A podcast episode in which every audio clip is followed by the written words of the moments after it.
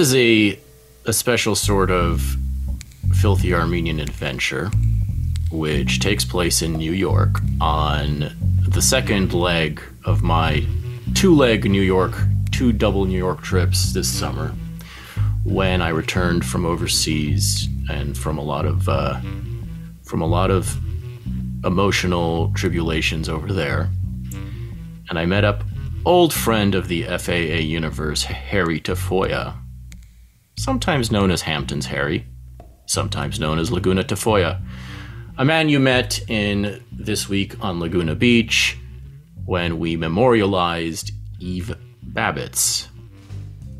And Harry decided that he wanted to show me, or discover for himself, the Whitney Museum's Biennale, which happens once every two years. As we discussed, I wasn't quite sure what Biennale is, because there's always that buy confusion. You know, anytime the buy shows up, any kind of buy, people get confused. And so I met Harry. Um, we walked to the on a, on a very pleasant summer day in New York, and I was in a bit of an emotionally, you know, I think you might recall, an emotionally, what's the word, uh, uncertain condition, and we were going to see how how how the art would affect this, and uh, it appeared that my condition was not dissimilar from the sort of condition in which Harry Tafoya became art pilled himself as a man in his early 20s. He is now in his mid 20s. And so he walked to the Whitney Museum in the meatpacking district of New York. And we entered, and I got myself a press pass. And we entered into a giant elevator where there was a where there was a black woman um, in the elevator. What happened with the black woman? Do you recall? I just remember being her being like very um, self-deprecating about being at the museum in the first place. In the manner of like because it was a giant elevator. It should be mentioned. This is the biggest elevator I've ever been in. It's like a. It was like, yeah, it was like an apartment. It's an entire New York apartment size elevator. Yeah. Um, I think it was just like she was like kind of you you were being very grandiose about like uh, um oh the Whitney biennial oh the Whitney biennial and then he's like it's not that big of a deal right saying she she totally yeah she she she bought my act you know because I of course was being grandiose in a somewhat cheeky manner given that my respect for the contemporary art scene is less than reverent, you know, and um, but I was excited because I, I, I was ready to you know as I've always told you and as I've always done on this on these filthy Armenian adventures, I am I am willing to abandon old prejudices and I'm I'm willing to I am willing to take I am willing to take what people are able to give and see if it leaves a mark on me and I'm not going to be defensive and I'm not going to cling to to prior takes or to prior um, postures. I am perfectly willing to be, you know, tickled, uh, punched, gut punched, uh, had my have my hair yanked from behind, choked, um, smacked, anything by any sign of life or invention or beauty that anyone is willing to surprise me with. And that is the spirit in which we rose to the eighth floor and began a tour of the permanent collection of the Whitney at the eighth floor, which had some very interesting surprises for me. Um, familiar, both familiar and unfamiliar. And, and then worked our way down from the private private collection to the actual biennial, biennial, biennial. What is? It? How do you pronounce it? Biennial. Biennial and we toured the biennial and there was one or two things in the biennial like was really one that actually spoke um and and then from there we walked over to this very cute park right over the hudson what's the name of that park little island Little Island. And it was on Little Island that, you know, we, we, we approved of Little Island. And we'll get to Little Island when we get to Little Island, but I'm just sort of giving the overall. Uh, I remember on our, on our way back from Little Island when they closed Little Island at 4 p.m. Very Japanese like sort of. I remember comparing it to a sort of Mario Land, um, in in you know kind of setup with little green bubbles of grass kind of rising, and you walk around and you try to find a place to sit, but there are lots of Asians and other peoples also there, so it's a pretty rushed experience. And then, of course, the man came announcing from the bridge that leads to Little Island. A man came screaming, It's closing time. Get back, get back, get back.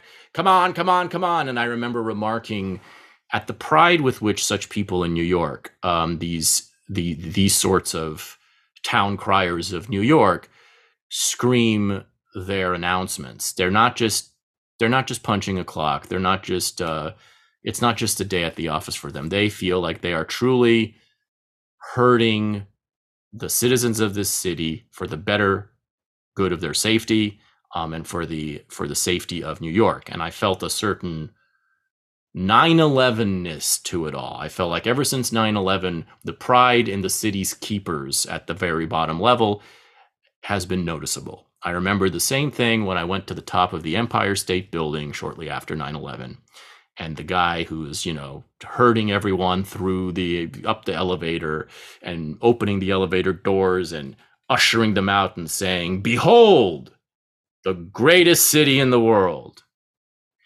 and uh, every time i see someone you know even if it's just a janitor on the street there was this one latino janitor maybe peruvian maybe puerto rican long ago who who once kind of you know flirtatiously older gentleman flirtatiously commented as I was walking by um, in some uh, some similarly patriotic manner in New York, and there is a, there is this there is a civic uh, pulse to these people in these particular jobs that I have noticed ever since 9/11 when which is really that was the first time I'd gone to New York and for real. So uh, these are the elements, and then from there we walked over to a cafe and we sat down and we unpacked uh, the we kind of had a, uh, a, a, a, you know a summa of what we had witnessed at the biennial and we discussed also your own personal pathway into art as a young man of in your mid 20s uh, who rose at a time when art is far from uh, you know this fine art is far from a an obvious occupation or or far from an obvious uh, hub of action uh, in the psyche and the zeitgeist of the culture. And that was our day. And we had so many interesting observations, asides, personal revelations, quips, zingers, one might even say takes. But for some reason, the audio of all of this was lost, whether by divine intervention or by corporeal retardation on my part. I think because the battery ran out while we still, before I pressed stop, it was all lost. This is the first adventure that has been lost, the first masterpiece destroyed in the Museum of FAA. But instead of crying over a torn canvas, we have decided to repaint it from memory and make this forgery even better than the original. Are you with me, Harry Tafoya? Yeah. Thank you for that resounding um, exclamation. That, that resounding, yeah. Yeah, I hope you're. I hope. I hope it's as resounding to you as it as it sounds to me in my ear because I heard you say that. I heard you say that. Yeah, the way I heard there's, the there, there's lots of pep to my to my as right. Uh, I heard it. I heard it in the same manner. I heard the guy screaming that the uh, that the bridge is closing and we all have to get the fuck out of Little Island. Um, I heard it in the same manner, and I know it's late over there in New York City where you live. You're a Brooklynite. I've heard rumors. Ugh, God, and, don't don't remind me, please. You're a bushwhacker, or what is it? Is it a Dumbo? Are you a Dumbo or a bushwhack Bushwhacker. bushwhacker. yeah, I'm I'm a bushwhacker. Um, not a proud one. Not a proud one though. I have to say. I I, I have quite a bit of uh, self-deprecation about my uh, area of, of address. And that's why that's why one has to overcompensate for that self-deprecation th- by by such monikers as Hampton's Harry, Mhm. which is a much, much more celebratory way of describing yourself and where you dwell. Oh, infinitely, infinitely. So yeah, I, I live in the kind of spectral Hamptons. Totally, and, and and as we've discussed, you know, your your origins in Newport Beach, California, are in a manner the the Hamptons of the West. Not quite. Maybe we have to go to Monterey or to Carmel for the Hamptons of the West. It's not even accurate, but it's it's in the same. It's in the same. Uh, let's on the same planet. Let's just say. Well, Um, for sure. So you know, Laguna Tafoya is not the worst. Is not the worst facsimile of Hampton's Harry. Um, but what I'm going to need you to do, despite your fatigue, despite your self-deprecation, is is yes. att- try your best to relive the Whitney Biennale and the Whitney Permanent Collection with me tonight, so that we can go. present as forgery. So we we are in we are in the elevator. We are rising to floor number eight. The kindly self-deprecating, much like Harry himself, black lady presses the button and lets us out into the floor. The first thing we see, or at least the first thing I have taken a picture of on my phone, and then we'll get to your thoughts on any other thing you want to talk about that you see in your mind's eye on that floor. But the first thing, at least that I saw, is this abstract, abstract painting. Um, you would have to be the one to f- visually describe it, but I will simply say that it is by Ed Clark in 1959, and it is called Winter Bitch, acrylic on canvas. Can yes. you can you So it's um a kind of dirty white background. You know, probably just kind of kind of dirty because of like the imperfections of you know smudging all the rest of the paint around on top of it, and we have um some pretty um like kind of frosty textures on this. It looks like frosting. Um and Ed Clark's kind of invention as a painter was that he painted with brooms on his canvas. So you have like these kind of big swashes and swoofs of um, of brushstrokes, basically, but it's not really brushstroke; it's broom strokes. Um, so you see kind of very prominently placed black broom strokes. You see um, what looks like him tossing paint onto different parts of the canvas, and you have this kind of um, really nice kind of black and blue mixture. Um, you have kind of like a, I guess, kind of a granity color, and then in the left hand corner of the canvas, you have um, what I think are just kind of like pools of color. You have a kind of pink, um, dark blue, and orange that are very kind of comp. Is it complementary? I don't know what the word is for those complimentary? for that Yeah. correlation, but it, it, it looks nice though, regardless. It is a painting which has certain associations for me personally because despite being abstract, you divine very clearly in its in in these broom strokes as you so um, po- poignantly describe it because it is a witch. It's a witch, the image of a witch in winter. Um, white against a white backdrop, you very clearly see the witch's hat. You very clearly see the witch's, you know, body, uh, the witch's uh, uh, whatever robe, whatever. And there is a mysterious, of course, and un, you know, undirectly identifiable broomstroke kind of uh, horizontally extending from her ear out into the end of the canvas.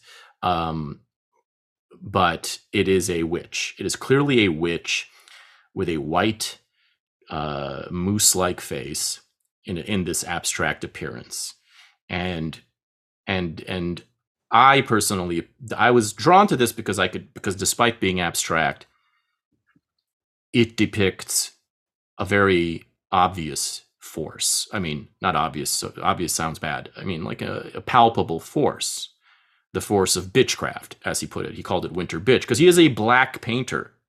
This should be note. noted, right? To, consistent with the woman inside the elevator. He is a black artist. Um, and he is from New Orleans. And he died in Detroit just two years ago, three years ago, uh, Ed Clark. And it reminds me of a painting I made when I was five or six years old, where I would, in which I had my phase, my sort of abstract phase. Um, and I had a certain fascination, particularly with the kind of very uh, burnt, very very oppressed but resisting orange that one sees on the left here, on the bottom left that you described, like a, this, and I and I had a, and I had a certain. I used it in a manner. I think it was against more blue. It wasn't against black, but I used it as a kind of broomstroke myself. And I remember that of the two paintings I've ever done, I, the two paintings I remember that I made, that's one of them. Um, and and so it brought associations with me. And so my question to you is, what is your, you know, I think you agreed that this is a good one. Oh, And yeah. you have anything to say? Yeah, I mean, I think that um I don't know. I mean, I don't really know what to do with the title so much, but I mean, the kind of associations that I get with the title, like Winter Bitch. Um, I mean, it reminds me of jazz. Like it reminds me of like Miles Davis Bitches Brew. Bitches brew. Um, so my tendency is actually to think about it in a more um, gestural way, right? So like you're trying to account for the action that he's doing as a painter, and I kind of tend to think of like I like having like the kind of synesthesia of like, oh, it's like painting and music are kind of very linked together for me. Mhm. Um, so I like to kind of think about like if this is a musical progression, like how do you kind of account for the movements that he's making in the space of this canvas, um, which does become a little bit more rhythmic to me. It does become a little bit more violent and staccato in some parts, um, and lyrical in other passages. But yeah, I think what it all adds up to though is like this really, I don't know. I mean, it's it's it's pretty stark. It's pretty um I don't know, totemic, but you know, it has like these really kind of lovely accents of color that kind of go with it. Um, yeah, I, I don't know what the kind of specific feeling it, it, it really like kind of stirs in me. Um, but I do love it though. I I mean, I could look at it forever. And it does, and that's all that matters, isn't it? It's a, all that matters about anything is whether you love it, and even better if you can look at it forever, because that's enough to wife it up at that point. That's enough to marry the winter bitch if you love her, and if you can look at her forever, and nothing else, no other questions need be asked. I guess you want to you want to know how much room she takes up on your wall. That that would matter, but given the walls you have and can afford, but I need more walls. you need more walls. We all need more I walls. deserve more walls. I need, I need, I need to bust out of like this uh, Bushwick prison and get more walls, wall space. Are is it are there opportunities for wall space to a man of your position and station in life in New York? Well, you know, if I kind of get into sugaring or something, that might give me kind of more of an option. You know, that's always a a, a good kind of way of jumping classes and uh, acquiring more wall space. I heard Larry Gagosian's getting pretty old. And He actually um, is dating a painter who's uh, my age. but is a she sadly. It is a she. It is Yeah, a she indeed. He is an I, I, I rumor has it he is an incorruptible heterosexual. Oh yeah. Well, I mean, I wouldn't want him to be anything but an incorruptible heterosexual. A You know, corruptly incorruptible heterosexual, rumor has it. I mean, I feel like kind of, you know, forgive me, but I, I feel like kind of gay Armenians kind of a contradiction in terms. I believe you're correct. I mean, I believe there is a I believe there is a certain inherent um, you know, I've always I've often said that yeah, Armenians in general are a very um pretty heterosexual overall, you know, on the grants like in terms of like the distribution within Armenians, but as a people, as a people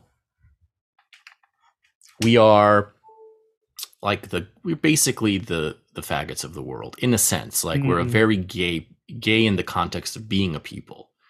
Um we there's no there's no natural reason reason we should still exist on the surface. Like we should have been, what you know, we should have never made it through any any of these evolutionary phases. Yet we are still here, and we go back quite a while, and you find us everywhere.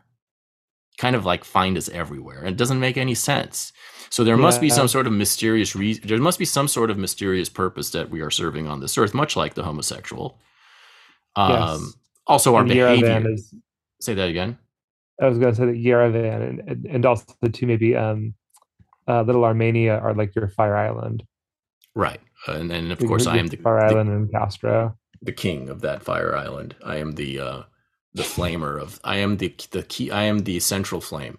I'm the blue. Yeah. I'm the blue in the flame of the fire island that is Little Armenia in Hollywood, United States of America, California.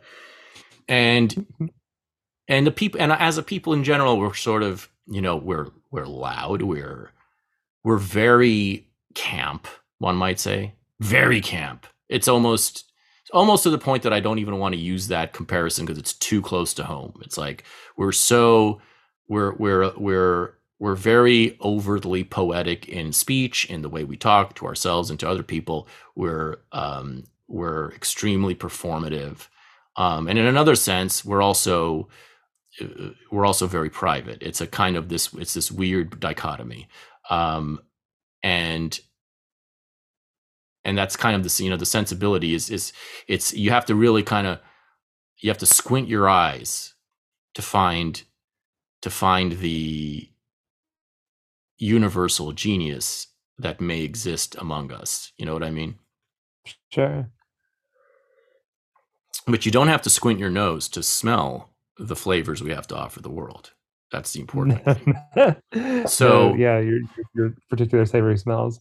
Yeah, I can go on for hours about, you know, notes on Armenian camp, but let's move on to another painting. Um, I don't see any, the, on this current my current screen of things. I don't see my next the next one that I had photographed in person. So I will ask you to just comment on anything here that that what is the- you the recall. a pe- say that again. What's the painting that you that you have? I don't even know what it's called. It's it's like the big. I mean, first of all, based on what you see on the screen, is there anything? There's an E. E. Cummings painting here. Is there? Noise number thirteen by E. E. Cummings. Let me look. It's like a bouquet. It's like it's almost like a deconstruction of a bouquet. Uh, scroll down. It's just right below the Georgia O'Keeffe on the third, the third uh, row, third from the left, third row on the screen right now. Oh wow. Wow. I never saw that. What's that all about? I don't remember seeing this one actually. I don't remember seeing it either. I would have noticed E.E. E. Cummings. Yeah, that's a trip. Wow. I mean, it looks pretty good. I It's to say. cool. It looks Art Deco. It looks very Art Deco. It looks very Art Deco, but also very um Art Nouveau too, just for like how I don't know, organic and funky it is. I can't believe I got it right. Yeah. I said Art Deco accurately. Yay! Yeah. or, So or Cubist. yeah, it has that element too. It's it's well, that's why I initially said deconstruction of a of a bouquet, or or I guess Art Deco is the opposite of deconstruction. It's like over construction, or Oh yeah, like florid and yeah. yeah, it's it's it's the exaggerate. It's the it's the maximalization of the essential form, right? In a sense. Mhm. So Sure, yeah. is actually a very pretty. I would I would hang this on my wall, even if it was a small wall and I didn't have much room on it. I would hang Noise Number Thirteen by E. E. Cummings, 1925. Um, anything else you see here on this initial screen that either rings a bell from our Um. from our reactions or should ring a bell? I mean, just on the same row. Oh, well, I mean, further up on this page is uh no, no, no, no. I want to talk about Jada Jay DeFeo, The Rose. Do you remember this one? The rose. We're not not seeing it. Um, On the same row as the E. Cummings. oh, same row. Mm-hmm. there's the str- I don't see it. I see street scene. I see white horses. We have we must have a different uh, layout, but let me see if I find it anywhere. Why are they doing this to us? I don't know. They're trying to fuck every there. There's a there is a conspiracy to fuck us up. Obviously, with this. There, there really is, by the way. I don't see it. The I'm just gonna do artist A to Z. well, Um, describe it. Describe it, and I'll I'll look it up on a separate page. Yeah. Um, Jay DeFeo's The Rose is a giant. I guess you could kind of describe it as like a, a painting made out of concrete. Do you remember this? Yes, I remember now that you say it. A painting made out of concrete. It was very. It's very black and gray, right? It's black and gray. It's 1,500 pounds in total weight. And it kind of builds around a kind of um, central. See it now, yeah. Well, it's on floor seven, so I don't know what your your thing is. Set is that this is on floor seven, not floor eight. Is it not? I mean, is it not the same floor? No, it's the same floor. It says It's floor seven floor. on Like, it for it's- me. It's in, the, it's in the same room. Okay. I remember. Okay, I'm looking at it now. It's a very so it's a it's a painting. It looks like it look the rose. Now the the element of the rose here is that it looks like you're looking deep into a sun a, a kind of a sun like a sunflower like design and it in the center it's very bright white and then as it goes out and its various um you know as it shoots out its beams it is it's not a sunflower of course but you know what i mean it's like it's got all these it's like shooting out its beams from the center and it gets more and more concrete as it goes along like it's a like you're almost on a co- cobblestone at some point by the end of the by by the outside sing its Yeah. praises sing its praises No, I mean, I just I just love it for um this thing of um I mean, I don't know. I I love titles and art just because I like the kind of challenge of like kind of squaring what the thing is in front of you with um what your brain tells you language means. Um and I like the kind of mystery and riddle of like trying to like look at this I don't even know if you could call it a painting necessarily. I mean, it's it's so sculptural and like how it's kind of built out. Um, it has really great texture to it. It's very very chunky. Um, but yeah, I mean, I mean, you you can see a rose in the midst of it. Um, but it's also a rose that like is um, seemingly existing in some pretty gnarly, difficult conditions. You know, it's a I mean, trampled rose. it's a trampled rose or it's a rose in a wasteland of some kind. It's um yeah i mean it's it's very desolate and very beautiful. And i think it's um i don't know it's a it's a trip. I, I mean I, I this is the kind of thing that i really like to look at because um yeah i mean it really gives you kind of carte blanche but like fuck man it's a rose It's a rose, and it's a but, but it's a rose that it's an op. It's a post. It's a really post-apocalyptic rose. It's a, first of all the painting, the the work. I don't even know if you can call it a painting. Is extremely heavy. It looks like an actual like stone wall, not to be confused with stone wall, but st- a stony like a huge like a bank like a like it's like a concrete. It's like a chunk of the Berlin Wall. It's really heavy, right? I mean, we saw it in person. yeah it's it's, it's 1500 pounds 1500 pounds. That's like the weight of three e-girls. And like, uh, so hold on, I have to, um, now I'm lost Three from my, infinifat e-girls yeah, baby. Um, where the, f- god damn it. Um, hold on, I have to get back to the Whitney, the other one, the other window now. I'm going to just isolate these two and, um, just put it all in alphabetical order Fuck. Now I have to hold on. I have to go back because it, it, it got all fucked up. Got all fucked up. Um. Oh no, it's back. Okay. Ooh. Okay. I'm just gonna X out everything else and go back to this and have my second one. All right. Now we're back to floor eight. Anything else you see here on this first before I click next? Oh, um, I don't know. Georgia what- what O'Keeffe. We have two Georgia O'Keeffe's. We have three Georgia O'Keeffes. We okay. have we have um, black and white. We have flower abstraction, which looks like the inside of a you know uh, like a, a real, you know, real kind of underground vaginal railroad going on there. And we have music, pink, and blue number two. Do you see what I'm talking about? Or are you? do. okay. Any thoughts on on Miss O'Keeffe? Because you asked me about George O'Keeffe, and unfortunately, I had no associations with her besides the Joan Didion essay. Yeah, I was, I was wondering if like the Joan Didion essay had prompted you to look at her stuff before, because like, I mean, I don't know, that's one of my favorite essays by Didion, because I do think it is um, pretty starry eyed for her. You know, I think this is somebody who like she recognizes as having like um, a dimension of herself that like she I don't know. I feel like Didion and and and O'Keeffe. she, she sees a lot of herself in O'Keeffe, um, maybe even an ideal form of herself in O'Keeffe, um, and the way that she kind of lived and constructed her life. But I mean, the paintings themselves, I think, are fantastic. You know, I think it's, um, you know, I I don't really, I know like you're supposed to like look for the vaginas and shit. I don't really kind of do that so much. I don't look um, for vaginas. I just see them. I'm, yeah. as you know, I'm not the kind of person who goes out hunting for vaginas. Really? No, I just see. You? I I don't go hunting.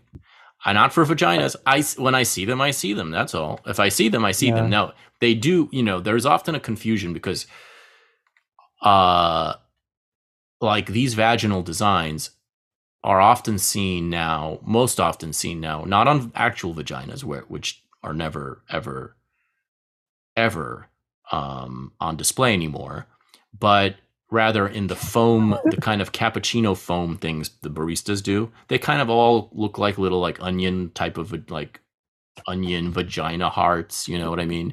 So that's the only time you ever see. Like con- are you talking about the, the the paintings? Or are you talking about contemporary vaginas? everything. I'm just saying contemporary vaginas, nobody ever sees them. So it doesn't matter. I don't even know what that is anymore. Nobody sees vaginas anymore. They don't see them on TV. They don't see them anywhere. They don't see them in real life. They're they're they're they're le- they're more abstract than Georgia O'Keeffe's flower abstraction. Well, I so say, like I, I remember in um, AP Art History, I didn't take the test, but um, you know, part of that kind of test that was like you have to they give you a work of art and you have to identify where it's from and when it's from even where it's from i think actually but the kind of big giveaway that this one teacher said for me was like you could tell it's from the 1970s if if you look for the vagina.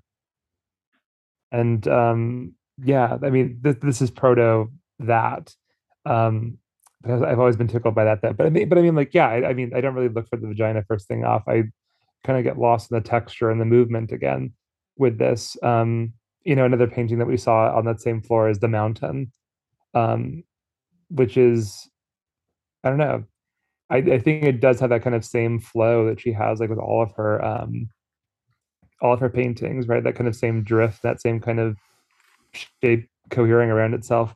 But um, I don't know, it, it seems like really masculine. Actually, it, it's a really kind of interesting way of depicting this landscape. Uh, yeah it's a, there is a severity. Well, there's also you know you can also make the same music pink and blue number two. I'm not going to say it looks like a vagina necessarily, but it does look like a vagina, and it looks like a, a hole, huh? I see a hood. I see the hood. I see the clit. Um, I see. You know, you can also look at it as an eye, but then mm-hmm. you can look at a lot of things as eyes when they're really just vaginas. But they but it has but this that too is like the it's almost like the it looks more like a flower than the flower abstraction. It looks more like a concrete flower where the pet like the the layers the layers are subtly indicated on the perimeter. Do you know what I mean? Mm-hmm. Yeah. You see like the petals are petal the the layer of each petal is sort of indicated. And it's a blue pink blue pink white type of color scheme um and it's it's sort of it's hypnotizing if you actually kind of it's so many layers you can kind of you can kind of kind of get in a you can trip on it a little bit. Yeah and i mean i think that this is actually kind of i don't know to to do the kind of didion o'keeffe thing like one thing that i actually do quite like about o'keeffe's work as well is like um or maybe maybe one of the things that um you know Didion doesn't have that O'Keeffe does is like a kind of psychedelia to it, where like you can actually kind of dissociate looking at the colors, and I think that maybe Didion kind of keeps things in very um, I don't know, in very intense relief with everything. It's it's very kind of like black and white, um, and very stark. But I think that there's I don't know a lushness here. Uh, yeah, I know what I'm saying right now. There's a lushness, and um, you know, it make all of this actually makes me realize that I, you know, we I think we're in a place artistically. Tell me if I'm wrong in this supposition. But it feels like we're kind of in this place where we have this nostalgia for the avant-garde because we know that there is no more there will never be an avant-garde again. Like there is the avant-garde hit the back wall, hit its hit the hit the Truman Show ceiling.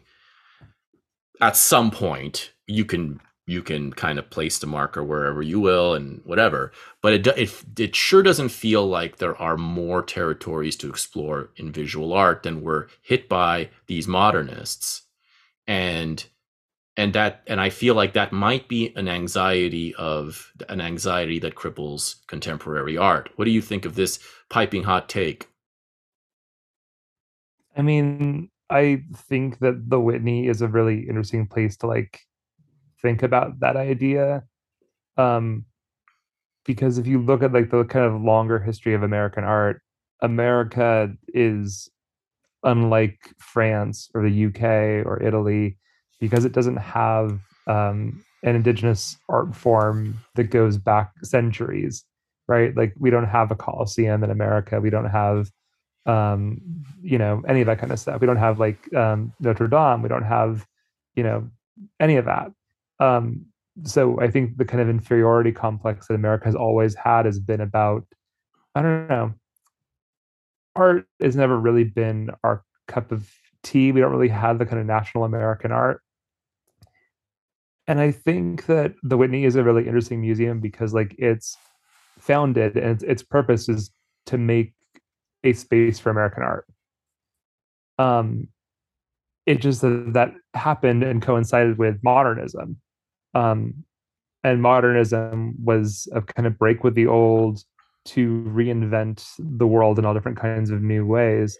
Um, but modernism eventually, I don't know, wears itself a, a bit too thin. And um, I think that the kind of over focus on like the kind of formal stuff, right? So like um depicting I don't know, like like a cubist like depicting the back of the head and the front. Um, those ideas wear thin and America's kind of you know hooked itself to that. And I think that the kind of stagnation of that, and I think the kind of stagnation of a place like the Whitney is trying to articulate where art could go um, and I think that the way that the Whitney articulates where art can go, it has to be like into purely conceptual stuff. Um, so like it's really interesting to kind of compare like how fantastic the upper floors are, where it is just like a survey of modern American art. Um, you know, and going downstairs then to the biennial and looking at like this absolutely pretentious crap um this absolutely you know you can't enjoy it um it is just purely um i don't know well before we get down there to the biennial there's still some there were still some standouts from the upper floor floor number eight um floor number eight and number seven i guess are both are the two permanent collection floors Yes, and permanent collection. Before I click away from here, I do want to note the interest. There are two more here on this initial screen. One of them, just a title of the artist, Ben Benn. The first bend is with one N, the second bend is with two N. And this is just reminding me of the absolute glut of Glens and Glens. Glens with two N's and Glens with one N all over our world right now. I don't know why that just stuck out to me. And if the painting is called Cowboy and Horse. I don't know if it means anything to me, but it has a certain uh, mystique to it. Um, cool. Yeah. 1917. Ben Benn. Mm, mm, lots of N's. It's almost like we need a certain emancipation of a certain word that begins? no. No. No. Okay. I don't know. Ben Benn seems like it's just crying for something, but similar to Ben Benn, uh, or in that same vein, Carl Newman has a painting called Untitled Bathers, and I 1917, and I believe, correct me if I'm wrong, there was a painting. There was a painting in that on that floor that caused me to say caused me to say Garden of Civil Rights Delights. Is this that painting? um Do you remember? I don't think this is the one. That's not the Garden of Civil Rights Delights. Well, maybe this could be called the Garden of Sunny Delights because I figured I think maybe an improved an improved version of the Um, Garden of Civil Rights Delights would be the Garden of Sunny Delights. But anyway, okay. Anything to say about the Untitled Bathers or not really? the Garden of Civil Rights Delights. Um, no, I uh, I mean it's a beautiful painting. It looks great. I don't really remember that one. What about Hopper? Well, let's get to Hopper, my man. Everyone knows. Yeah. Nobody knows because I haven't talked about Hopper in my life, but I was delighted. I clicked next and I don't see any fucking hoppers, I'll tell you that. But I see one. I see one. Okay. I see a woman in the sun. Um, I'll tell you one thing. I'm a, so Hopper is my personal, this is a very basic bitch opinion, of course, but Hopper is my personal favorite American painter just because that's the, he's the one that I've encountered where I've liked every single thing he's done. And he has a, he, you know, his influence on Hitchcock is well documented his influence on Hemingway is well documented. I mean, you know, night the Nighthawks in the diner is basic is is almost like it's almost like the story the kill the killers is a dramatization of that. It, it, this Hemingway story, The Killers, is a dramatization of his famous Nighthawks in the Diner. But I like so many of his paintings, and there are so many of them that seem like they're directly speaking to me. There's one that was he did in Pacific Palisades, where I went to high school, and we talked a lot about him. So on this page, I'm going to scroll down and see the first hopper we are offered is um, oh there's some other stuff here that we talked about but let's let's let's talk about let's talk about before we get to hopper just because i see it and i don't think there's it's going to be repeated let's talk about edward ruscha's or ruska's Ruscha. Ruscha, Edward Ruscha, large trademark with eight spotlights. 20th Century Fox. Uh, it's a 20th. It's a very vertical painting with the 20th Century Fox kind of being projected out by the spotlights in red. And he, I asked you about this at the at the museum. What did you tell me when I asked you to, you know, explicate it for me? I think I just told you about pop art. You the- did. What did you tell me about pop art? Oh God. Um. Well. I'm gonna. I'm gonna. do- Okay. Well, two things. Um. Number one, Barrett is like Ed Ruscha fan number one. Mm. So he's he's really your guy for being like for really knowing Ruscha in particular. Um. But like that, that entire floor though, with like, do you remember like the, the cigarettes? The cigarettes are right now. I'm looking at the cigarettes right now. There's literally Yeah, it, it was a it was a uh, lived. It was like a big giant kind of uh paper mache. What is it?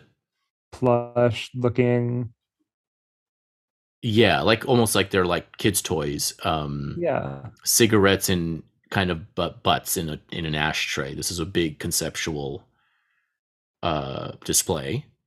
That's by Claes Oldenburg. Rip he also recently died Right, and and notably, it's called the piece is called Giant Fag Ends, yeah, 1967. the fag end of a cigarette or the fag end of a fag cigarette butts They're cigarette um, butts, yeah, but they also it could it could definitely be have been seen as a prophecy of a of the AIDS crisis. Um, I mean, if you're you know, I'm not without being too. I mean, it's a little on the nose, I know, but still, it's like it's these are completely wasted. These are this is completely 1967 I know. I'm saying prophecy for a reason because it's ahead of its time. But if this came out in 1987, it would be it would have been probably heralded as a brilliant metaphor of the pile of corpses wrought by AIDS. What do you think? What, so okay, compare the Ruscha to the Oldenburgs. Oldenburg, Oldenburg is doing something himself. It's Ruscha is doing a logo of 20th Century Fox in a manner that evokes the power of bold advertising especially as it conquers the American city sky. Yes. Um, I I think it's even more simple than that. That I just think that it's um, isolating the kind of flamboyance and cartoonishness of that logo, right? Like, like the total grandiosity of the 20th Century Fox logo, um, and it's isolating it for its um, excuse me um how do i say this without sounding like an asshole? Formal qualities right? You're looking at it because it's got um i'm trying to yeah. Be an um, asshole. This is an asshole free environment. I mean asshole no no no but but, but, but it, it's it's isolating it um it's making you kind of look at the formal parts that are making up this logo right? It, it's making you kind of see all of the kind of formal choices that went into the making of this logo and like also the kind of grandiosity that kind of imbues in it too right? Right it, well the that, yeah go ahead. Well and i think that the thing that where, where it kind of links up with the claes oldenburg is that it, it, also kind of is um real life real world kind of made into a cartoon as well right? So pop art is looking at the world all around you and really emphasizing, you know, whether it's Roy Lichtenstein literally painting comic strips or Andy Warhol or Ed Ruscha or Claes Oldenburg, it's like different kind of strategies at like heightening and um I don't know, beefing up the kind of formal formal um qualities of the world around you at the time. And to make you kind of look at them and go huh. These are the forms that are constructing my culture. Is that yeah. a part of it? Yeah that's making up your world making up my world and there is an art deck to me there's an art deco-ness to this is is that i mean it's not art deco but i'm saying that i i see it in a way like the oh totally maybe, yeah Okay, good. I, yeah. Anytime you can disprove me being stupid is good. And and actually, you know, the title itself gives up gives the game away because the title of the of the piece is large trademark with eight spotlights. It's almost like a Norm Macdonald Weekend Update punchline. You know, it's like yeah, it's announcing it's exactly what it's what exactly what it is. What it is, yeah, and as it's 20th Century Fox, and it looks beautiful, by the way. I mean, to oh, me, oh, great. If you had the, it, it looks if you were a kid growing up in a communist country, as my parents were, this the appearance of this in real life, you know, real life version of this, or even the artwork, would have been such a symbol of freedom. And I know this because my mother will never forget when she escaped when their parent when the when they all when they escaped Bulgaria, communist Bulgaria in 1960 in her case I think it was 65 um, they passed through they spent 6 months on their en route to America. They spent 6 months in Beirut. And at the time especially but even now Beirut is this you know absolute uh absolute um just just feast of sights, sounds, images, smells, foods, everything. It's it's like it's got everything, and it's the, uh, the the, polar opposite of a deprived communist country, you know, at any time. And the thing she can never forget, other than the smell of bananas and the smell which she'd never known, and roast chicken everywhere, was the sight of a Marlboro Man billboard. That was her. That he Marlboro Man was her uh, ambassador introduction to freedom. And and so I, I am I can tell you with with with uh, hundred percent certainty that the appearance of this would have been an absolute dazzling like psychedelic experience for such a person. Oh yeah. And, and i mean like when people say like when people on twitter are, are annoying and talking about like the cia funding mm-hmm. um abstract expressionism or pop art it's like well yeah it's because like it actually does have a totemic quality that is um i don't know is America. I mean, I think there's also like a comment and a criticism there too, right? That like everything becomes thingified and maybe even commercialized, but you know, it's also grandiose and you know, I mean, I love it. Like I I, I love like the, the, the kind of grandeur of the stuff. It's a it's, joke, but not really. It's yeah, makes me happy. It makes it, it, it it's a really important line to not cross which is the line of it's a if it if it is a joke, and I'm as you know, I'm very tolerant. I'm very open to jokes. Like I'm that's kind of my that's kind of my bag, right? Like generally, like I, I don't I don't believe that making a joke is a uh is a disavowal of seriousness or meaning. This is an American, largely kind of puritanical uh curse in American culture where which which which causes people to dismiss jokes, jokesters and comedic things as unserious and uh, to el- over elevate the humorless as serious. This has been a oh yeah, it, it's a cosmic rift in um, having to take shit seriously. It's a major yeah exactly, and it's a major problem in American culture, which is not the case even in British culture, where jokes are venerated as serious and in European culture. It's a uniquely American puritanical fucking problem. And so I'm I'm very I love jokes of all kinds, but and I don't believe that they did they they are a renunciation of seriousness. And so it's but but there are of course always there are there are clownish gestures which do disavow seriousness. This is all created by the dilemma that I just described. I think this this like this thing where people are you know even I mean even in even in you know people aren't allowed to ever embrace something sincerely without kind of being self-deprecating about it like dime square for example you know like this thing like the, the neighborhood that we were uh uh we were in the in the, my first trip to new york this summer uh, doing a lot of uh, analysis of.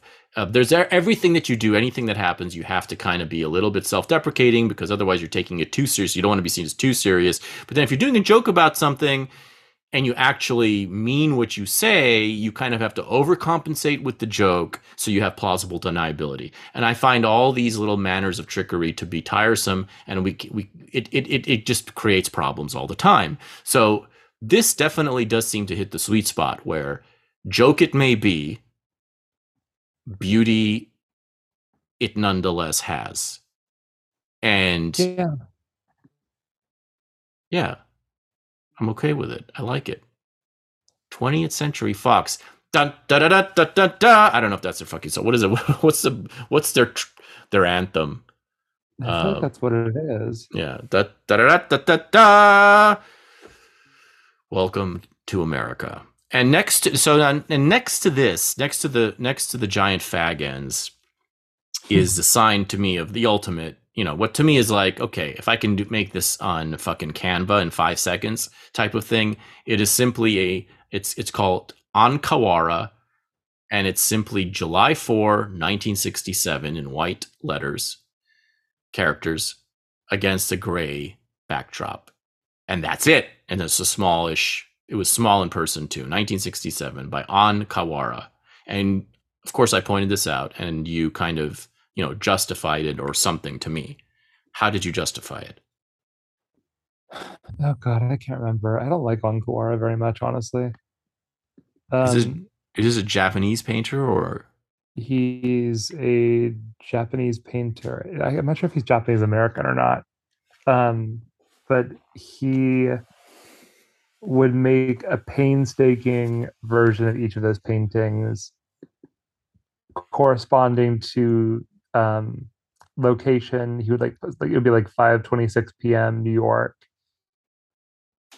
You know, midnight Beirut, midnight Sydney, Australia. Um, and I can't remember. Yeah, I, I, it was just like a kind of like business of repeating that over and over again. He's a conceptual artist, I think, more than a pop artist. Um, and I don't, I don't know. I feel like early conceptual art kind of like bugs me because like it's just so, I don't know, just just um Lazy. the ideas are there the ideas are there but it just seems like chilly and not very aesthetic and not very pleasing you know Well, yeah. Um, and so is that your red line that unlike the 20th Century Fox kind of expose of the logo form form for of the forms of the logo, this simply fails to pass the aesthetically ple- the pleasure the pleasure test. There's a pl- is there a pleasure test?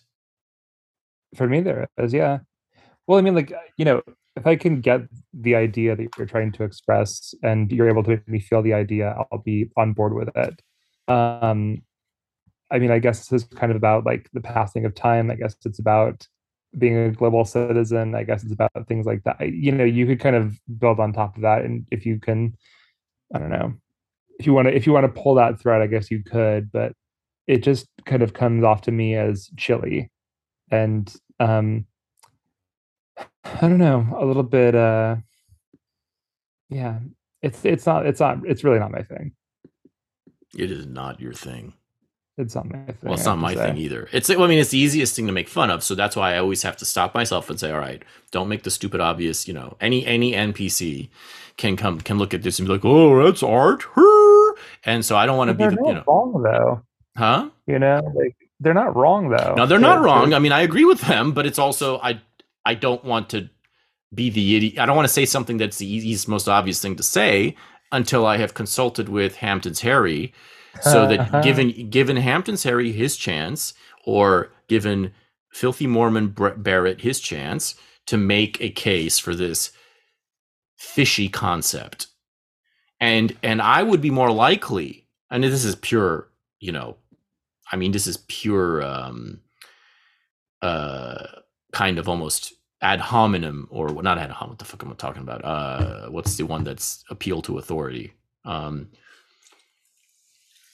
you know that phrase appeal to authority. I don't remember what the fuck it is, but it's a pure like if if if this is if Edward Hopper or if a real artist put out something like this, you know, as a provocation, then I would be more likely to pay attention because I know that he's you know this is a serious person who has something who who he's trying to say something. If it, if David Lynch you know puts out a movie that's just a screen that says July 4 1967 on it, you know I'm I'm I'm going to be more um I'm going to be I'm going to have greater patience for that because I'm going to I have this goodwill granted. But if all this motherfucker does is put out dates and and times and names and ba- you know and cities, it sounds like he had a good scam working. Um, so I want to be generous and I want to be like hesitant just for now because like I don't know his work very well apart from these paintings. I don't really love the work itself though. I mean, this is somebody who's very interested in time. The, the, the, these date paintings, I know like he like did lots of um lots of work that was like about time and history and stuff. Um, but you know, I can't really get past like, okay, you have an idea about this. There's like no um you you have you, that, I don't know, you can't really put your arms around the idea. It doesn't feel very um welcoming welcoming or inviting to the imagination. You're like, okay, well that's the thing you did. Right. It, it sort of stops right there. It's like it stops at you. It stops at the title. It stops at the. There's nothing more to. There's nothing more to kind of dig into. Basically. Oh, I get it. yeah. Haha. Okay.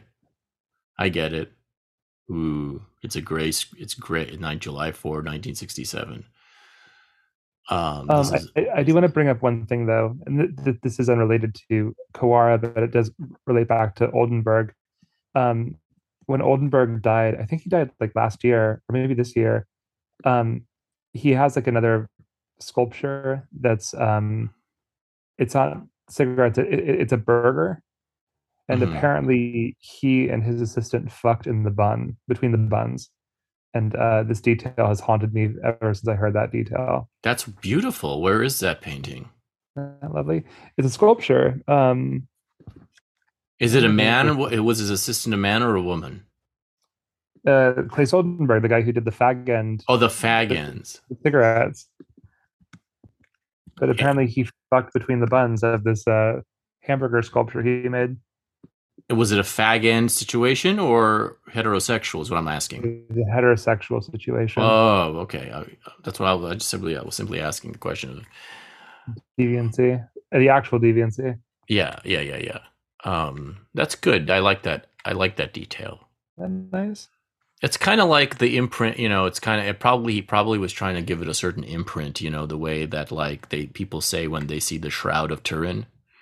Um, um, Yeah, you a- see like the ass cheeks and um, yeah, you see the imprint.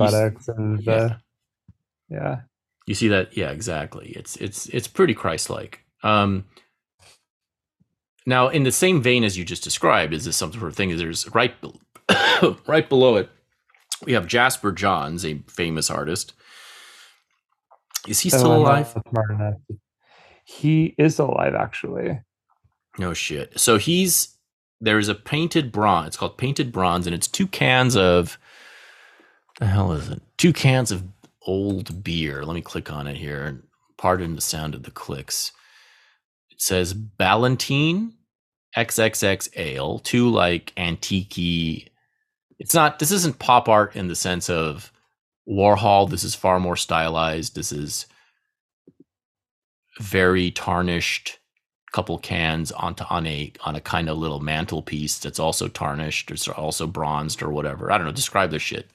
Well, he also um he also kept Warhol out of the art world in a funny way. Like he really um Jasper Johns and Rauschenberg um very much like scoffed at Warhol's entire deal.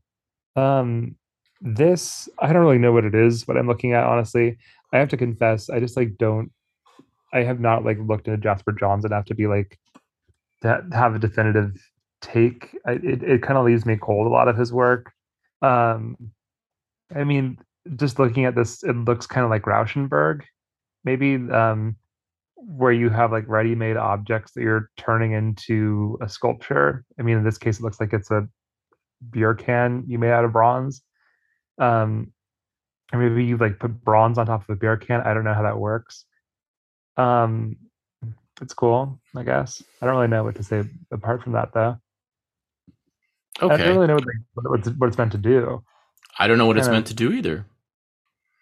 I mean, it's fun, I guess. Beer's beer's cool. I'm pro beer. Are you?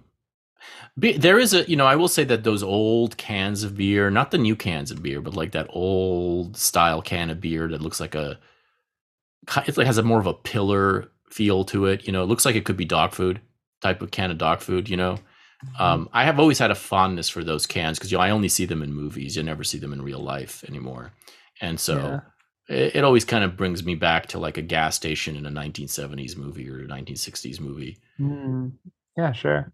and and that's nice. So you know, thank you, Jasper Johns, for that.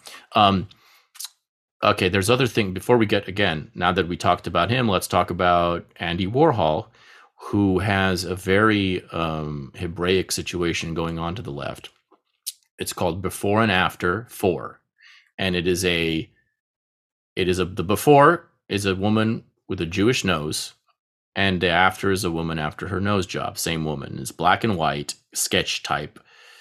Uh, describe it better than I did, I guess. 1962, Before and After Four by Andy Warhol. Um, uh, so I think this is this is very early Warhol. um, I think this is probably the same year, if not maybe a year later than the time that he first started doing dollar bills. Um, but he was working at this time as a um, freelance illustrator for fashion magazines. Um, and he was somebody who had like a full kind of awareness of the kind of imagery you would see kind of like, I don't know, um, put up in newspapers, put up in advertising. Um, and this is a kind of early attempt at like kind of capturing it where you have a more ethnic nose on the left and then like a kind of like regular ass ski jump nose to the right. Um, but yeah, I mean, it has like that kind of same pop art thing where it's like you can't really see a trace of his hand necessarily. You see what's going to become Warhol's like real signature, which is like the um, the replication thing, right? Right. It's it's it's factory line. It's it's you know something you see all around you. Um, I'm sure if you like looked up at uh, looked up at it real close, you could probably see like his hand working a little bit more so. But it's a very impersonal style. It's like done in that kind of very standard comic style that you would like kind of see in a newspaper and advertisement in the 1960s. It's a good nose job. It's a like, good nose job. But, but, I mean, like I always think of like that Anna tweet, which is like, "Damn, you, you used to look like a Greek god, and now you look like you listen to podcasts." Yeah, yeah, yeah. And then sadly, what you actually said was more of like a Turkish uh, rapist type of thing. It was more like you know you could have been a Turkish, you could have been like a Turkish uh, a gendarme slinging me over over his over your horse, but instead you're like you just listen to. Yeah, exactly. It was the same exact type of nose that was repaired. The the one she showed, the one in that tweet. Yeah. I mean, it's a shame that Warhol couldn't paint that tweet. Warhol could Warhol it's yeah, it really is. It would, Warhol would have had such a great time just painting all of Anna's tweets. Honestly, would have been great. And uh, it is a shame. It's, there's a lot of these shames, you know. There's a lot of these. We have these. I have this with my friend all the time, known in this on the, in the FAA universe as Hercule. Like these, you know, it's it's time travel type of hypotheticals. Where like, well, wouldn't wouldn't have been a shame? Wouldn't have been great if so and so could have crossed paths with so and so and just done so and so you know like eh, there's all these what ifs as you look at history you know and it's too bad so and so had was stuck with such and such as the subject matter when it could have been us could have been us it could have been us mm-hmm.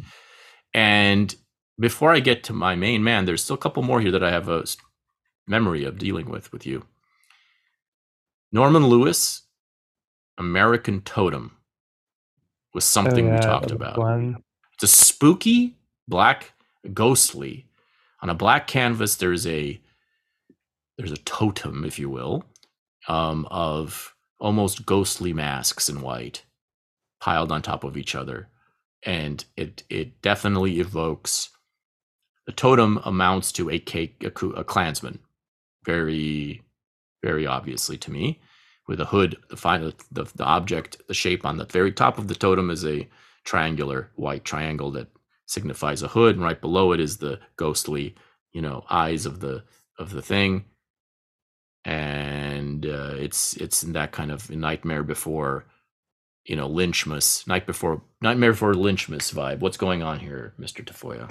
nightmare before Lynchmas. Um, well, yeah. I mean, it's. Um, I mean, I I think his work is actually really scary. Uh, good old Norman Lewis. Um, because like, this is the other. This is the the other half of like abstract expressionism, where like, I you know, I think if you're told that it's a Klan hood, you look at it and you think to yourself, it, it's a Klan hood. But I think it does take. I don't know the, component parts of it are a little bit um, confusing at first. Um, there are bits and bobs that kind of add up to a figure, but don't really. Um, they look like ghosts, kind of. They look almost cartoony in some parts and more menacing in other parts of the canvas. And then you kind of go up and take it all as a whole. And, you know, an American totem, I mean, it does look like a Klansman. um, he was a black abstract painter who was really kind of fascinated by I don't know. um, yeah, uh, I don't know. Um, like his other work too, because like he would do other, you know, unlike other abstract expressionists where like where it's super colorful, his stuff was like almost always against black, and like the kind of effect that it has, like it looks like like the really dark, fucked up sequences from Fantasia, where like you know it's all blacked out and it's all um, ominous, and you have kind of like weird ghostly figures kind of manifesting on the screen. Um, this is much more centered, and we're meant to look in one place and to see a very particular kind of shape. But I mean, like it's pretty dark and chilling and spooky. I think. It's very spooky, and I totally agree with you. Um, it's it's it's it's you're right. I agree with you that it doesn't. You know, the Klansman is me. You know, working my gears a little bit, and you know, if if it's not something, it's not obvious in the sense that oh, this is a oh, this is a depiction of a Klansman. It, it can totally, if you don't know anything about the Ku Klux Klan, this painting will scare you nevertheless. It's not something yeah. that you where you need to know about American history or anything, and and therefore totally, it is art. Yeah. Therefore it is art, and is not it is not a agit prop prop. You know, um, and and it's very it's very Halloweeny. It's very scary, yeah. very scary. I mean, this shit could really haunt you if you really paid attention to it. It's that simple and that scary. Um, and there's also a sense almost to me of which is very evocative of like images of the uh, Armenian genocide of of uh, skulls piled on top of each other. You know. Yeah. Yeah. Totally. And especially given. Yeah, I mean, it looks like death. It looks like death. It looks like a death, and it looks like it looks like bad death, not good death. It looks like no, no. Yeah, it looks um, like. But you should look up his other work though, because I mean, like it, it is like abstract bodies against like these like really dark landscapes that I mean, if you look at them, like, okay, is it um, a race riot? Is it, um, you know, a murder? Is it people fleeing in desperation? Like, what the fuck are we looking at? Um, and it's, I mean, it has that kind of resonance of, um, I don't know, panic, frenzy. I mean, I, I love his work. I'll have to check. I'll have to look into it. Yeah, I'll send it to you on Twitter. Yeah, send me um, Norman Lewis. And by the way, if you want to, if you don't live in New York or you're not visiting New York and you want to experience this podcast uh, visually, then the thing to do is to go to whitney.org slash collection and to click the filter. What's the filter to click? Oh, just like do um, on image, view and view. has image on view has image filter and it'll give you the it'll it'll give it to you in the same order that we've been going through it and you know you can follow you can find the paintings we're talking the find the works we're talking about before we get to the main event of this floor for me there's there is a de Kooning in view door to the river i am not a de Kooning i'm not really aware of de Kooning stuff i have never thought about de Kooning this is again abstract expressionism, right? Or is it pure abstract? It um, is barely feasible door, and no river can be divined visually that I can tell. But I can see a roof, I can see a I can see a house, I can see a door, and there's a pink side, and there's it is somewhat interesting. I mean, his entire thing though too was that he was kind of the abstract expressionist who did figuration like if you look at like um I think it's just called Woman. Like it's it's a figure of a like heavy set demonic looking woman. Interesting. Is that in the Whitney or not? I think it's at MoMA. MoMA. That'll that'll be a different episode. We'll have to we'll have to explore the the heavy set figure one day at the MoMA. Yeah, it's it's a real it's a real hoot and a holler. I think every time I um, go to New York, I should hit a different museum with you. I think that's one of the conclusions from this. Hey, sure. I'm down. Oh, it also I won't say no to a good museum. Um, it looks good. It's it's nice. It's got nice colors. Um, sorry. Um, I'm kind of fried right now. Uh, yeah, I feel like it's got like that kind of like. I mean, it looks like Ed Clark, right? It has like that kind of gloopy, poopy texture. It has like the kind of broom stroke, brush stroke, where like it's super thin. It runs super thin, but also kind of coagulates in certain parts. It does like a door to a river, I guess, based on that kind of prompting. But the kind of main colors are like this super pink, this nice yellow, this um yeah. I don't really know what to do apart from that. Looks Hmm. good though, I guess. And then we come to our main. I don't have any thoughts to offer here. I mean, I just, you know, I'm not, I'm not, it's not smacking me with a, with it, with its, with a particularly uh singular knuckle. You know It's what I my mean? favorite de I gotta say. Yeah, there's just something a little bit inert about it to me. Uh, I'm not. I'm not intrigued. I'm not. I'm not. I'm not yanked in. Um, But I mean, I want to reiterate though, he was he was himself like off the charts hot. oh, really? You know, I have to look into him. I haven't checked him out. Yeah, he's very fuckable. The very rare, elusive art Chad. There is a so okay. Just because it's an interesting title, I would have totally bypassed it otherwise. David Smith, Lectern Sentinel, 1961. This is an interesting title to me. Lectern Sentinel, and I'm going to expand it and see that it's almost it looks like the Walt Disney Concert Hall, um, a little bit. It's like a bunch of, a, it's a painting. Is this a painting? This is a painting, right? This is not a sculpture that's being depicted. This is a gray ass painting that shows like a bunch of steel. Sculpture. It's a sculpture. Okay, Yeah. it looks like a painting. Just the way the images appears on my screen. I mean, but that's the that's the horror though of like looking at images online versus in person because you know th- I mean this this is the worst part. You don't get any texture. You don't get the texture. You don't get the embossment. Yeah, you don't get you don't get to kind of navigate this shit in space.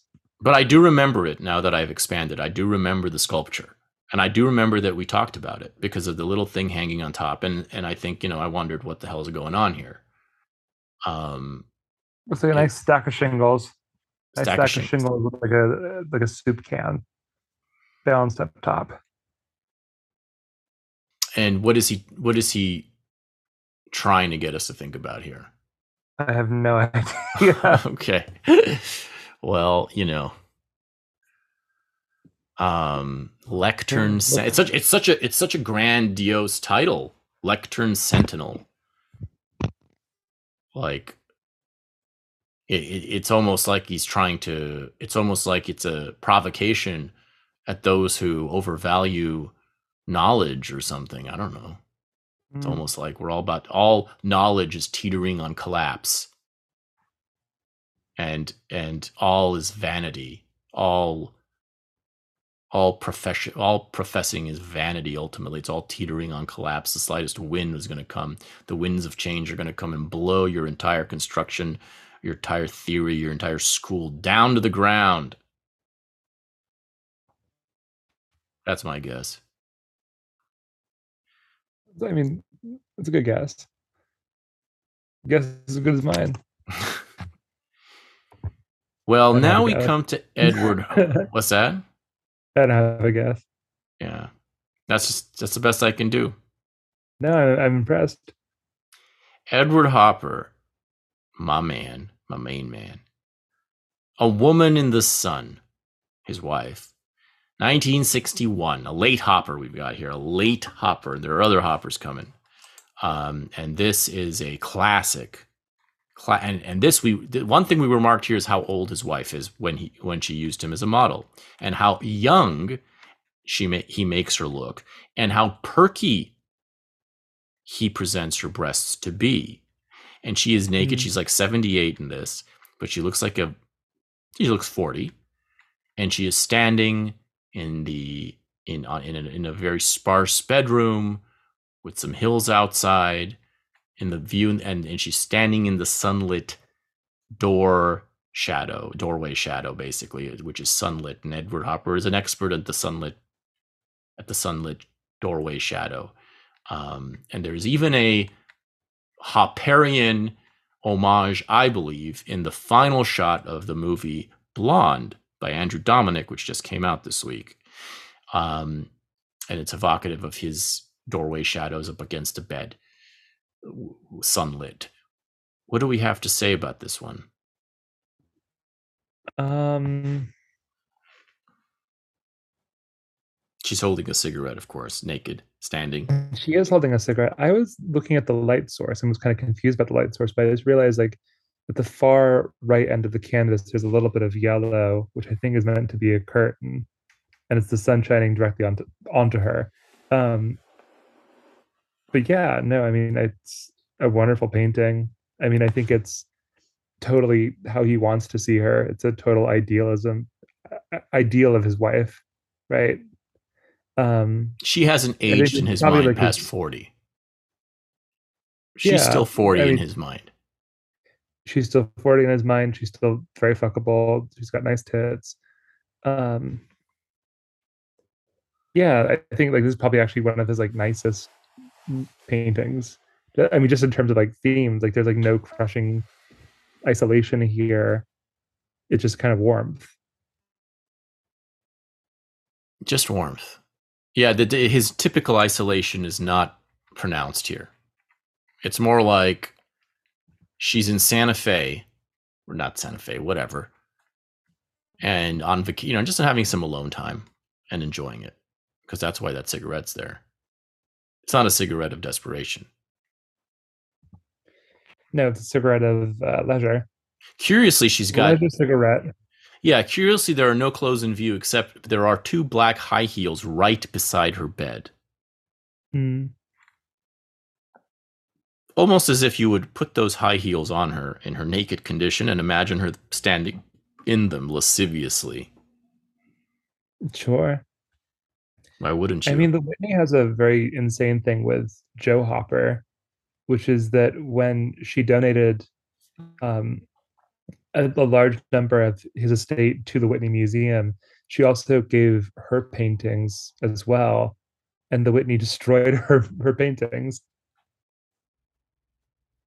Very interesting. Why did it? She did it did by accident or I think it was on purpose, but they never gave a reason. what? I know it's a, it's a very weird missing link, but there's almost no work that survives by Jo Hopper. There's some, but not not not much. That's pretty wild. Yeah. Um, It- and it- you like- did you like her work? like you can't. I mean, I can't tell if I like her work because there's so Yeah, little of it. oh, we you do. We don't see it. Oh, yeah. Oh, wow. That's crazy. It's just wild that like I don't know. I, I, listen, I'm I'm not the most like institutional critiquey kind of person, but like it is a bit wild where it's like we're gonna showcase her perky tits and then also just like fully destroy everything she ever did. it's you know it's almost like it's a two on the nose opportunity for feminist protest right Well, but I mean, kind of merits it. no no i know that's what i mean it's like it merits it to such a over the top appropriate over the top degree that it's almost like it's crazy Yeah, it's really. I, I don't there has to be a, there has to be an explanation for how they fucking destroyed all her work though that's that like how does a museum do that and retain its reputation Well, I just don't think that people were thinking very much about Josephine Hopper at the time. You know, Jesus. she was kind of just the the little wife to to this guy. On that note, we can move to the next page. And there's Georgia O'Keeffe again with It Was Blue and Green.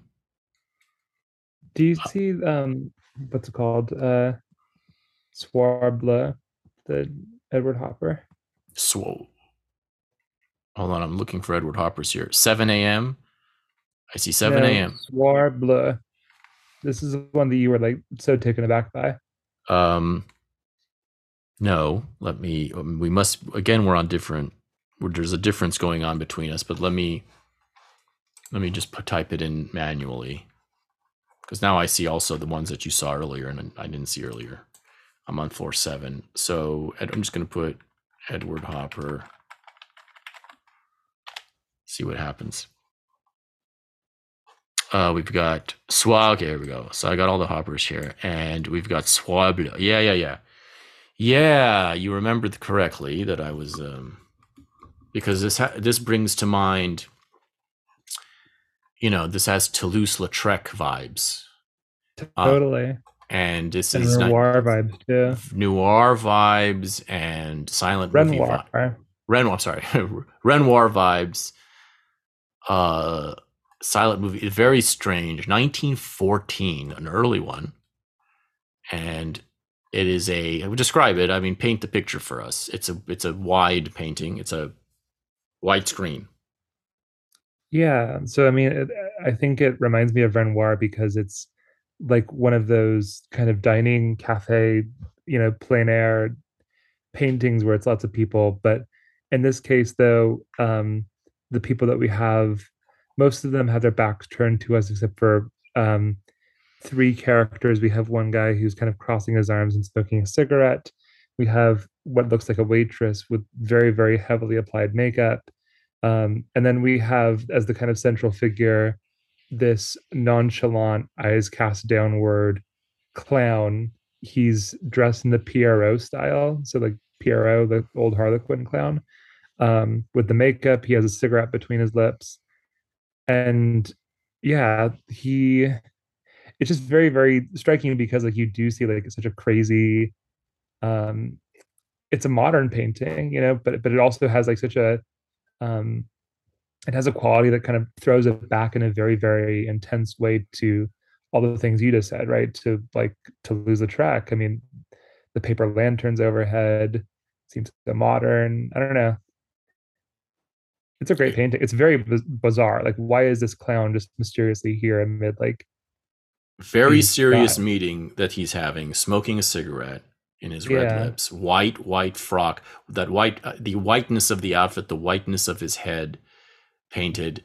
It's you know he looks like a he looks like the top of a frozen yogurt cone. You know it's like um it's and yet he's it's it's evident that he's having a serious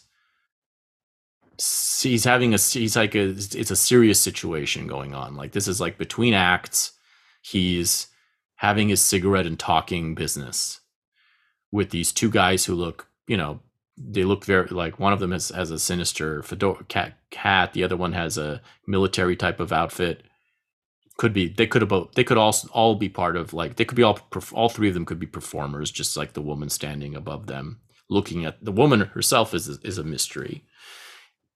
Uh, you know, every character here is a mystery because you've got the got character on the left sort of facing us, doesn't seem to have another companion at his table because we see an empty chair, um, barely. And he himself, you know, he's got a cigarette and he's like, there's a certain, he looks like a crook or something. Just the way this, just his physiognomy. There's just so many mysteries going on here. And, and the blue in the title comes from the backdrop, which is of, of, of the sky and the hills that are painted blue, basically and and what you know what um what swirl of emotion edward hopper is moved by to paint this is a very interesting riddle to figure out. I'm sure he is i mean my my theory though is like this is a self-portrait in a way because the last painting he ever painted which is one of my favorites by edward hopper is i think it's called two performers but it's him and his wife, Jo, dressed as harlequins taking a bow. So I think that this might be him again in a funny way. The business of art. The business I mean, of art, the yeah. The magic even. The magic, I mean, the business. Very whimsical though too. There's whimsy, there there's magic there's obvious fantasy. Uh, he is he is over. This is this is more overtly a artwork. A, a, a, a it's more it's closer to a cartoon than anything else he has ever painted, including Nighthawks at the Diner. There is a fantas- fantastic nature to this painting that really sticks out from his work. Um, it, you know that the throwback nature gives it away. It's like the the it's not it, that's what threw me that's what threw me for a loop because I don't remember ever having ever seen this. Maybe I had seen it, but I simply didn't slot it as a hopper in my mind because it's so different. And it does feel like he's capturing the essential archetypal phases or or care you know the care the the kind of like the the the pillars of what he's all about and the embroidery the fancy the the the illustriousness of the characters combined with the sort of solemn interior they're all kind of lost. As usual with hopper they everyone in there is is in their own world. The guy on the left is alone as i said with no companion. He's he looks he looks like he's looking inside more than he's looking out at anything the woman the woman looks like she's looking down at the clown the woman who's highly clownified herself but she also seems to be posing more than anything. She seems to be the subject. If he's Hopper, if the clown is Hopper, she seems to be like she's waiting to be painted. In the meantime, she's she's just standing there and retaining her composure. I mean, she's as made up as the clown is. You know, it's got Yeah. crazy. This woman has very crazily applied, very heavy like eyeshadow, Heavy and rouge. Heavy rouge, and also lots of blonde, white paint but beneath it. Mm. But she has, yeah. But it looks like she's waiting her turn for some sort of performance, too. You know, um, she's not a whore, as I can tell. She could be She's pat. got, she's got a, she's got a nice carriage, right? She's got a nice bust. She's got a nice bust. She could be a whore, but I don't think she is a whore. Is the point? Like she could easily be thought. You could think of her as a whore, but she's not a whore somehow. Maybe it's the Ayn Randian haircut that removes her from whoreness in my mind. Too much pride in that carriage. It seems to be a whore. And I don't know who the you know the people with their backs to us. There's a woman with her, her back to us, and there's two men but the but it's clear from the body the body language of the clown that everyone here is because the woman has her back to us but the man she's dining with on the right all the way to the right he, he's turned away from her. He's turned away from her and looking at nothing in particular. He's not looking at the woman standing up. He's just looking away. Something. Like he i don't he may be looking at the man uh behind the pillar he could they could be looking at each other in fact now that i look at it the, both of their heads are identically shaped toward each other am i correct Um, both the heads are looking the same way. you see the guy with the hat the guy with the hat behind the pillar and the guy all the way on the right seem to be facing each other possibly I just think it's uh, I just think it's a bunch of you know gazes that aren't really going anywhere. No one's really making eye contact. There's not really a gaze that's being exchanged with anybody. I they're all think. lost in their own world Yeah, I think that's yeah. that's really most of what the creative process is though I think so. Yeah. it's just being lost into lost in your own world until you find an opening or I mean, being strategic about how you reveal your internal world and hopefully, you know, give a certain amount of uh, extending enough, uh, extending enough of a hand that you can invite someone in to explore around for themselves. have you been strategic in that manner so far in your life harry I mean, it's uh, I've, I've done my best. I try. You know, I want to be someone who's engaging and open, and you know, inspires a certain reaction. Maybe. do you find it difficult to enact these strategies or do you find it like once you kind of get that you once you kind of find a technique to open up or to engage, it becomes second nature to you from that point on after a little bit of practice? I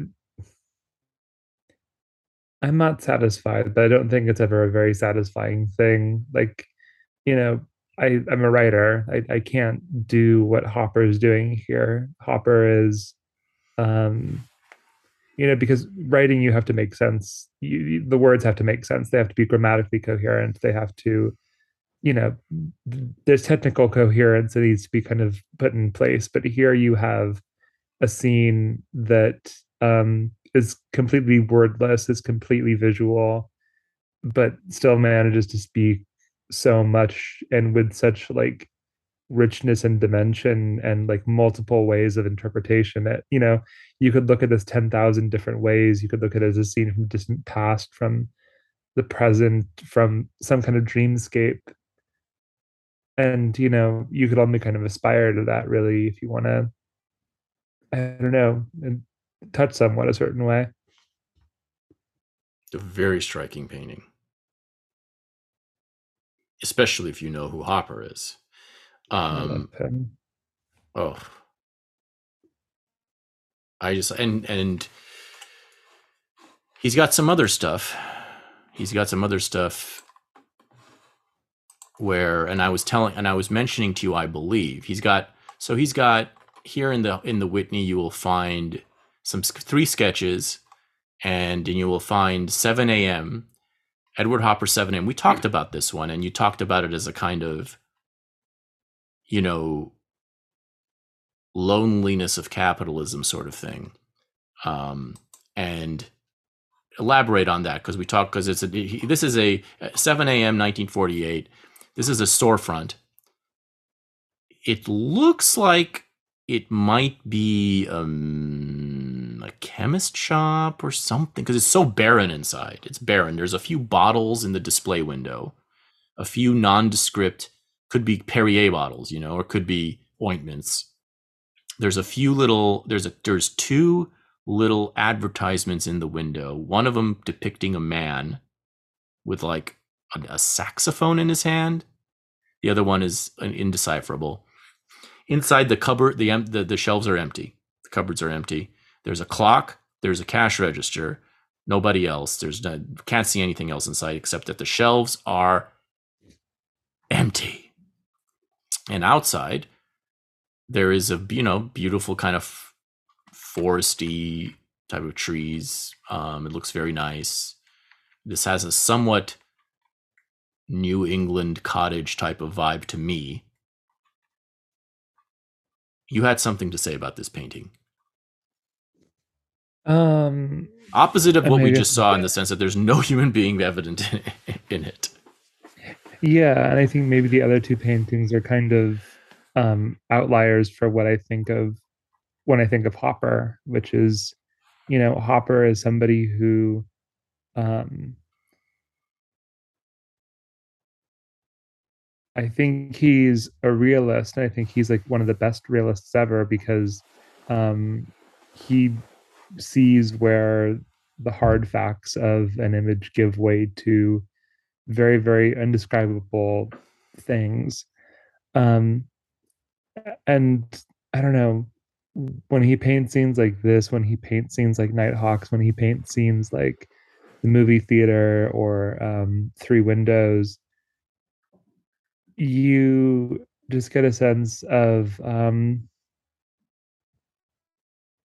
how lonely everything is maybe i don't really i'm not sure if i think of this being the most lonely. Uh, I, am not sure if this is the kind of the best example of a, a lonely painting, but um, you know, we could look at it for what it doesn't have, which is there's no people in it really.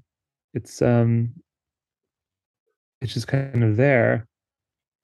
You know, um, I think the woods look really lovely. I, th- I think the woods kind of I almost kind of wonder if like those two things kind of go with each other, right? Where it's like this completely sanitized storefront against these dark, deep, lovely woods. That kind of contrast right there between the kind of verdancy of the green versus the kind of sterility of the white. You know, an, another thing that I noticed here, which is also also resonates to that parallel painting that I talked about in the uh, lost footage. There's that parallel painting whose name I can't remember, which is a storefront in the seemingly in Chicago in um, at night, and it's lit up and it has a very Christmassy vibe, and it it has a very pro-capitalist vibe to me, and it's it's like you know in the in it's like this shining. It's it's like this this it's, it brings comfort, similar to the title of. I'm sorry, I, I fucked up with the uh, Hemingway comparison. It wasn't the killers, I think, so much that is is the Nighthawks painting. It was his story, a clean, well lit place, and that was very much the the ener- the energy conveyed. I, th- I think in this other painting, Hopper painting, I'm thinking of, which I just won't be able to think of the name. Um, the night, you know, an empty store at night, but as I recall, there were items being displayed, and they were happy. They have a, they gave off a Christmassy they were in Christmas colors. They seemed like they were toys or baubles or something, and it seemed like this is a place that that that offers solace and is a haven and is a human sort of a human monument. And but yes. Well, I mean, I guess I don't I don't think of um I don't know because I think that people when they look at Hopper and they want to talk about things like capitalism, I think it. I think that's my vulgarity. Like people, that, that's no, my but but I I think it, I think it's a more widespread one than just that because I think that what happens usually is that they kind of describe them as being anti-capitalist or something, right? That like they're always. depicting like the inherent deep loneliness always. Um, but when I, I I think of these almost more so as being like the facts of capitalism, and what it does to people and how people um you know i think people under capitalism um could be quite lonely you know um it, it could be very difficult to form a connection um and i think from what you were just describing then like um you know there's also this thing of things um having more importance than people right? Of like you know you can curate a very beautiful storefront you can do some very lovely um i don't know uh some very lovely like kind of like set decoration or you could do like a nice um movie or something but you know your eyes are kind of focused um at the perfection but kind of unable to kind of meet the gaze with like one's fellow man or to like map onto what they're thinking or something. And i don't know you just see so many instances of people not being able to connect of people lost in their thoughts of um, an interiority that can't get expressed because it doesn't have a place. I don't know to it doesn't have a stage it doesn't have a stage almost in the sense that everyone in that earlier painting the blue paint le Soir Bleu has a stage. They're so yeah. they're so dressed up in a way that's so comforting because you know they have a stage. You know there is a place where they they they are able to perform themselves. Yeah absolutely and another thing in this painting one one could notice in 7 a.m is that is is the stark contrast between nature and civilization. I mean this is almost 50-50 except that civilization is winning. It's more like 60-40 the store is more like 60% of the canvas and the dark the dark woods in a sense are the other 40% and the dark the woods are dark and green and the, the store is white as could be empty as it is it has something bottles in the thing and this is a contrast between you know this is our footprint lonely as it is this is our footprint this is our home on the right even though it's a store that has nothing inside of it and nobody's there. Yeah, I mean it's tremendously. I mean, you know, I'm bringing the humanity to this because it, this is so so totally a study of a thing, right? It's a, it's a universe of things versus trees, which are things as well. But um, what a bummer! what a bummer it is. It is a bummer. It's it's a New England bummer in this particular incarnation, I believe. Yeah, but it's a it you know it's also clean and it's also well lit. It's it would be a greater bummer if it looked like many such storefronts in the uh, you know Appalachians or in the Midwest look now, which are you know piles of rubble or shabby, shitty, graffitied, run down fronts for something else that are barely you know it's like it's a it's a it's a very clean place oh, nonetheless. Totally. Well, I mean, I was just thinking now, looking at the Soir Bleu painting, like, um, you know, the clown character reminds me of. Have you ever listened to Burial? Uh, not familiar with the name. He's um a really wonderful musician, but his entire body of work. I mean, he's compared to Edward Hopper, but like for mute for electronic music. Um, but he has a character on his album Untrue, which basically looks exactly like this clown. And I mean, his album, that album's almost entirely about um, being lonely in a kind of hollowed out capitalist London, basically. So I don't know. I, I think it's funny that you kind of, I don't know.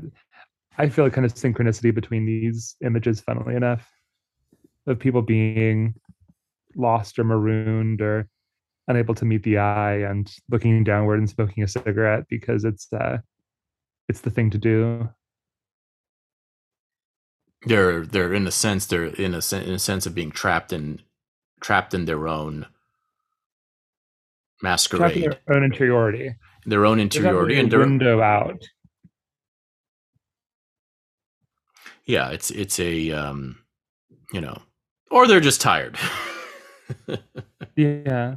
Sometimes yeah. you're just fucking tired, you know? You need you need to sleep. you just need to fucking sleep deeply, deep, deep, deep. You need to have some nightmares. And so that oh, you have yeah. those nightmares and you're grateful to wake up again. And you're oh, yeah. not so fucking glummy to put on that makeup and go out there and put on a show and make people laugh.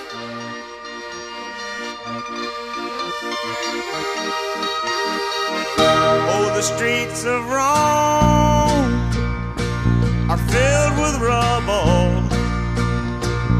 Ancient footprints